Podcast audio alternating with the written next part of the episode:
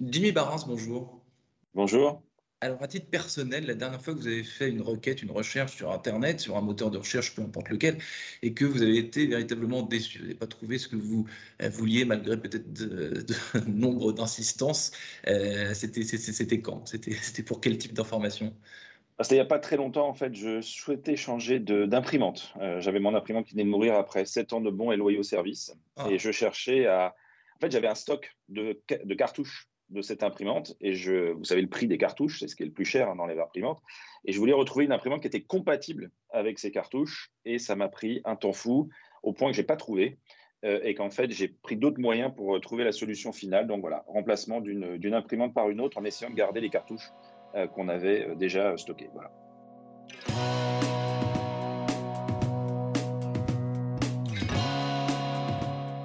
Bonjour à tous et bienvenue au Talk Décideur du Figaro en visio avec aujourd'hui sur mon écran et par conséquent aussi sur le vôtre, euh, Jimmy euh, Barins qui est tombé en panne d'imprimante il y a peu mais qui est surtout vice-président euh, de Yext, une société new-yorkaise créée en 2006 côté à Wall Street dont l'ambition est de révolutionner, mieux même de, parfaire l'expérience de recherche sur le web, de la rendre la plus fiable et la plus pertinente euh, possible pour les entreprises, notamment, on va, on va en reparler. Euh, où est-ce que vous en êtes aujourd'hui, depuis 2006, de cette, de cette quête j'allais dire, assez prometteuse, Jimmy Barins entre 2006 et aujourd'hui, c'est une promesse quasiment universelle et très, très, très prometteuse. Comment est-ce que ça se passe? Bah, Ça se passe bien, on progresse bien, on a construit une plateforme en fait à travers toutes ces années. Au début, on a démarré, on s'est focalisé sur la présence des points de vente physiques dans le monde digital. Vous savez, c'est ce qu'on trouve sur Google My Business, les cartes, les minimaps et ce genre de choses. Et puis petit à petit, on a rajouté la gestion des avis. On a rajouté aussi la gestion des, euh, ce qu'on appelle les store locators ou les localisateurs de magasins. Vous savez, quand on va sur le site d'une marque et qu'on cherche un magasin. Et puis, depuis trois ans, on a lancé un moteur de recherche sur le site euh, basé sur de l'IA et sur du machine learning parce qu'on a estimé qu'il y avait quelque chose à faire dans ce domaine. Qu'est-ce qui, qu'est-ce qui, qu'est-ce pêche, euh, Jimmy dans la recherche sur Internet, dans les, erreurs, peut-être pas, je ne vais pas aller jusque dans, les mensonges, mais disons dans, les omissions euh, qu'on peut, avoir le plus souvent sur Internet. On cherche une info euh, et c'est pas la bonne. C'est, quel type d'info et, pour quelle raison est-ce que est-ce que pas la bonne? Bah, Le principal problème, c'est pas que l'info n'existe pas, c'est qu'elle est mal surfacée. C'est-à-dire qu'en fait, elle remonte mal auprès des moteurs de recherche. Et souvent, les marques ont cette information au, sein de leur propre système d'information, mais ils ne savent pas comment l'extraire proprement, la structurer intelligemment pour la livrer au moteur de recherche pour qu'eux puissent la trouver quand vous, moi, en tant que consommateur, on pose cette question simplement au moteur de recherche.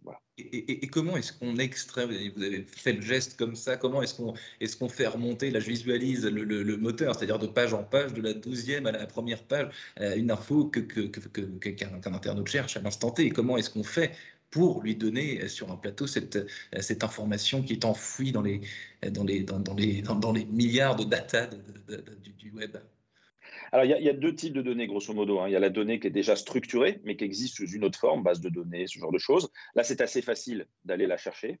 Et puis, il y a de la donnée qui existe. Ben, on a tous vécu hein, le, le, manuel en ligne en PDF de 40 pages. Pourtant, il y a bien l'information à la page 12, chapitre 2.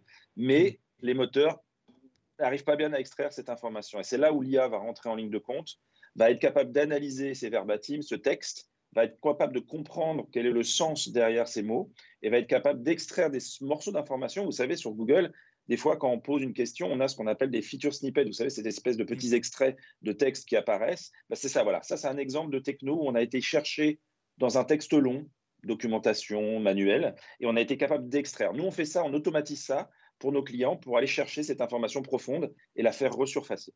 Alors, les clients, justement, sont des, euh, depuis 2006, sont des, euh, des grosses entreprises. Le, le, le, le bonheur qu'ils trouvent chez, chez, chez vous, c'est quoi? Qu'est-ce que vous euh, qu'est-ce que vous leur avez promis au début et qu'est-ce que vous continuez à leur promettre si tant est que les premiers, vos premiers clients en 2006 sont toujours chez vous aujourd'hui, etc., etc. Alors, on a la chance d'avoir des clients très fidèles parce qu'on a su petit à petit faire évoluer la plateforme, comme je le disais tout à l'heure, et leur apporter des nouveaux services au fur et à mesure. Mais surtout, notre promesse à nous, c'est d'accompagner une marque, quelle qu'elle soit, et de l'aider dans sa visibilité en ligne. C'est-à-dire de s'assurer que ses produits, ses services, ses points de vente, et ainsi de suite, soient réellement justement disponibles simplement qu'on utilise un moteur de recherche, les réseaux sociaux, un système de cartographie, un annuaire, enfin, quel que soit l'outil qu'un consommateur va utiliser, Nous, on industrialise le process, un, d'extraction de la donnée, et deux, de diffusion de cette donnée auprès de tous les points de contact digitaux qu'on peut utiliser en tant que consommateur. Et dès que les, ce sont des grosses entreprises que tu ne peux, enfin, disons, si on parle d'un commerce de proximité ou euh, d'un commerce à petite échelle, une PME avec euh, peu de points de vente, peu, peu d'antennes, etc., peu de salariés, c'est assez simple à la rigueur, même, même si, même si le, le, le degré d'exactitude et le besoin d'exactitude restent le même. Mais disons pour des boîtes euh, où tout change de, jour en jour, où il y a des, nouvelles données, justement, des, nouveaux, des nouvelles recrues, euh, des, l'ouverture de nouvelles boutiques, que sais-je, enfin des, tas de choses. Comment est-ce qu'on fait pour rester à jour et surtout à une époque comme la nôtre où tout va furieusement vite et où bah, rester à la page devient de plus en plus complexe? Bah, on a la chance d'avoir un outil qui est l'informatique. Et l'informatique, euh, bah, ça fonctionne bien si on l'alimente bien et si on sait bien l'utiliser. Et c'est ce qu'on sait. nous, on orchestre en fait tout ça. On mmh. sait que cette information existe, même quand elle est mise à jour euh, plusieurs fois par jour.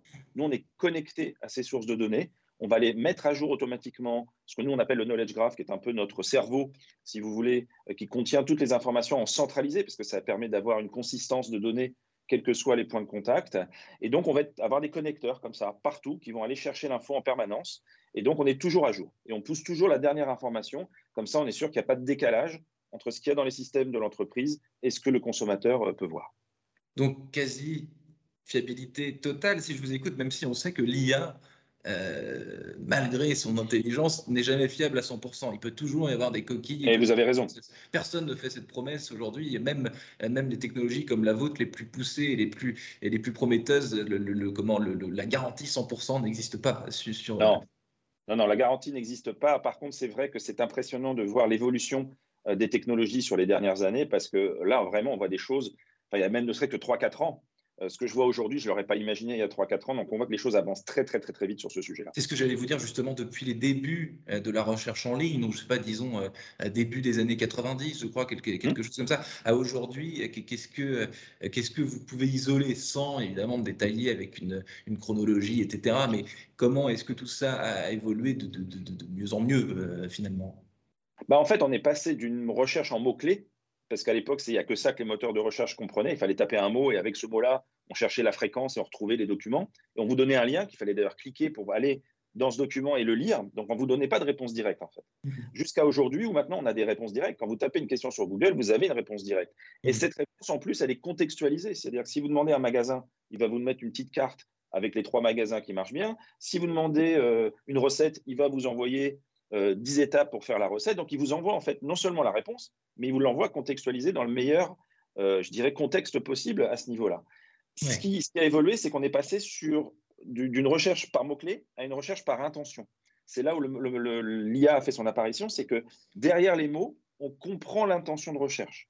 Et c'est pour ça d'ailleurs que dans les réponses, le plus souvent, vous l'avez un peu décrit, il n'y a pas une réponse, mais des, des packages euh, finalement avec, euh, avec différentes bonnes réponses, si je puis dire. Bah en fait, il y, a, la bonne réponse, mais comme on a un fonctionnement un petit peu comme un cerveau humain, bah, on a aussi tout ce qui est connexe à, à cette réponse directe. Et donc, on sait qu'on va amener autre chose que la réponse uniquement, on va amener tout son monde avec. Et donc, peut-être qu'on va trouver d'ailleurs d'autres fils qu'on va commencer à tirer. C'est ce qui fait qu'on passe des heures sur Internet parce qu'on passe d'un endroit à un autre. Et puis voilà, on peut se laisser embarquer dans ce genre de, navigation.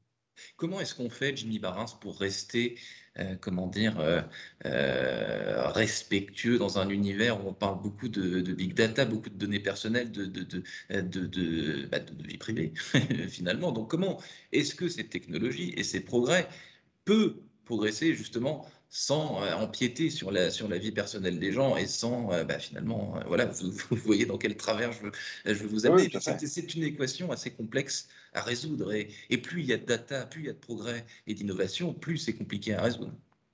Alors c'est une vraie bonne question. On l'a vu récemment, un mot technique très vite, mais la, disparition du cookie, hein, le first party cookie, on en parle régulièrement.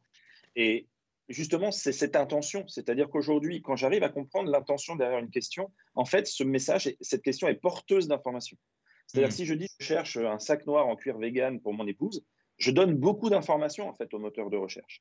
C'est que je suis en phase d'achat manifestement pour un cadeau, donc on peut imaginer un, un scénario. Ça, cuir vegan, vegan, ça me donne déjà des informations sur mon orientation et ce que je cherche voilà, à faire vis-à-vis de la planète. Enfin bon. Et en fait, on a énormément d'informations qui sont portées elles-mêmes par la question. Et ça, c'est des informations qui sont données par l'utilisateur de façon proactive. Et puis, de plus en plus, les, les utilisateurs, les consommateurs acceptent en opt-in d'accepter d'avoir d'être suivis ou pas sur les marques en lesquelles ils ont confiance. Donc voilà, on va mélanger tout ça. Mais effectivement, aujourd'hui, il faut se, soustraire de cette cocaïne du cookie first et du cookie tiers surtout euh, qu'on avait jusqu'à maintenant. Jimmy Barras, dernière question. Votre euh, CEO Howard euh, Lerman, qui a installé d'ailleurs des, bureaux à Paris, des vrais bureaux en physique, un vrai immeuble, etc., très, très récemment, a justement souligné l'importance pour lui, a fortiori lorsqu'on s'installe dans un nouveau pays, d'avoir un siège social, des bureaux physiques, alors que, vous l'avez bien décrit, Yext n'est pas euh, n'est pas une entreprise euh, où, a priori, euh, il s'agit de, se voir tout le temps. Enfin, vous êtes une entreprise digitale, de logiciels, d'informatique, etc. Donc, il y a énormément d'entreprises de logiciels et d'informatique aujourd'hui qui disent que bon, bah, le bureau, c'est plus essentiel, un ordinateur, ça fait très bien l'affaire, etc., etc. Votre CEO, lui, fait le pari inverse. Est-ce que vous comprenez ce propos? Vous le soutenez, j'imagine. Qu'est-ce que, qu'est-ce, que, vous en pensez du bureau physique? A fortiori pour des boîtes du digital. Euh, est-ce que ça, ça a toute son importance? Ça peut paraître paradoxal, mais peut-être ça ne l'est pas du tout. Non, je ne pense pas que ça le soit, en fait. Je pense qu'en fait, il y a ce qu'on fait, un produit, le produit est digital, mais ça reste un...